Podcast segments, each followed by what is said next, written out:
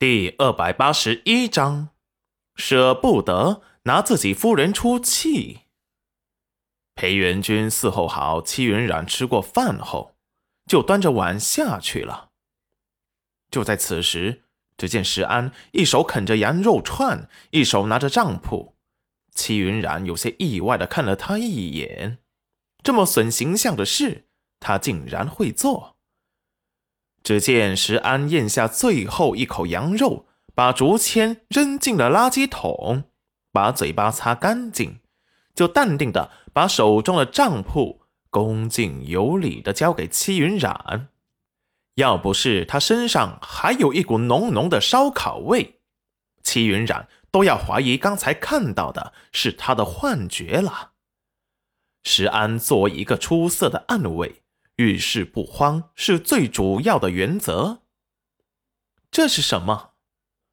回夫人，这是李正交给我的，是茶楼这几日的进账。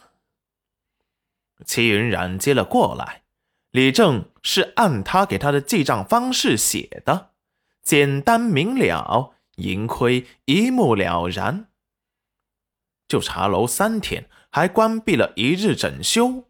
就一共赚了三千两，齐云染觉得还不错，毕竟正式营业才两天。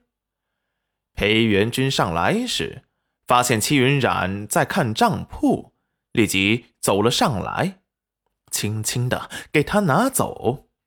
哎，你干什么？娘子还怀着孕呢，伤眼睛，别看，一切有我呢。齐云然立即怒道：“裴元君，你是不是觊觎我的身家财产，想把我这个老板架空呢？”裴元君欲哭无泪，石安眼观鼻，鼻观心，看戏。裴元君扫到了他幸灾乐祸的表情，给我滚下去！站在这里碍眼！是，属下这就滚。说完，不带走一片云彩的，麻溜的溜了。他主要是怕动作慢了，某人恼羞成怒，舍不得对自己的夫人发脾气，拿他当出气筒。你把人赶出去干什么？想谋财害命啊！裴元君立即哭笑不得，拿出厚厚的一叠银票。戚云染眼角一跳，偷瞄了眼。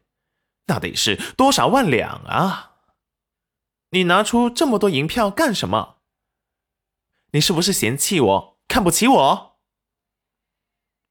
裴元君无语，这娘子是越来越难哄了，怎么办呢？立即否认，他可不背着黑锅。娘子，这些都是给你的，只要你好好养胎，这些都给你。戚云染再次偷瞄了瞄那厚度，嘴边几次想要拒绝的话，还是被他咽了下去。最后想想，他们本来就成亲了，他的就是他的，不拿白不拿。好，成交。裴元君这才松了口气，有用就好。所以，娘子，你去休息吧，账铺。我来帮你看，特别是那个“帮你”两个字咬得特别重。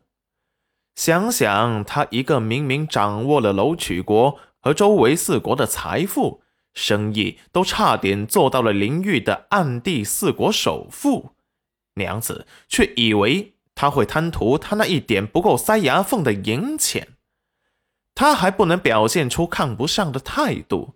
也不能表现出他感兴趣的态度，他简直太难了。戚云染见到裴元君拿出这么多银票，终于相信他不会觊觎他的银子了。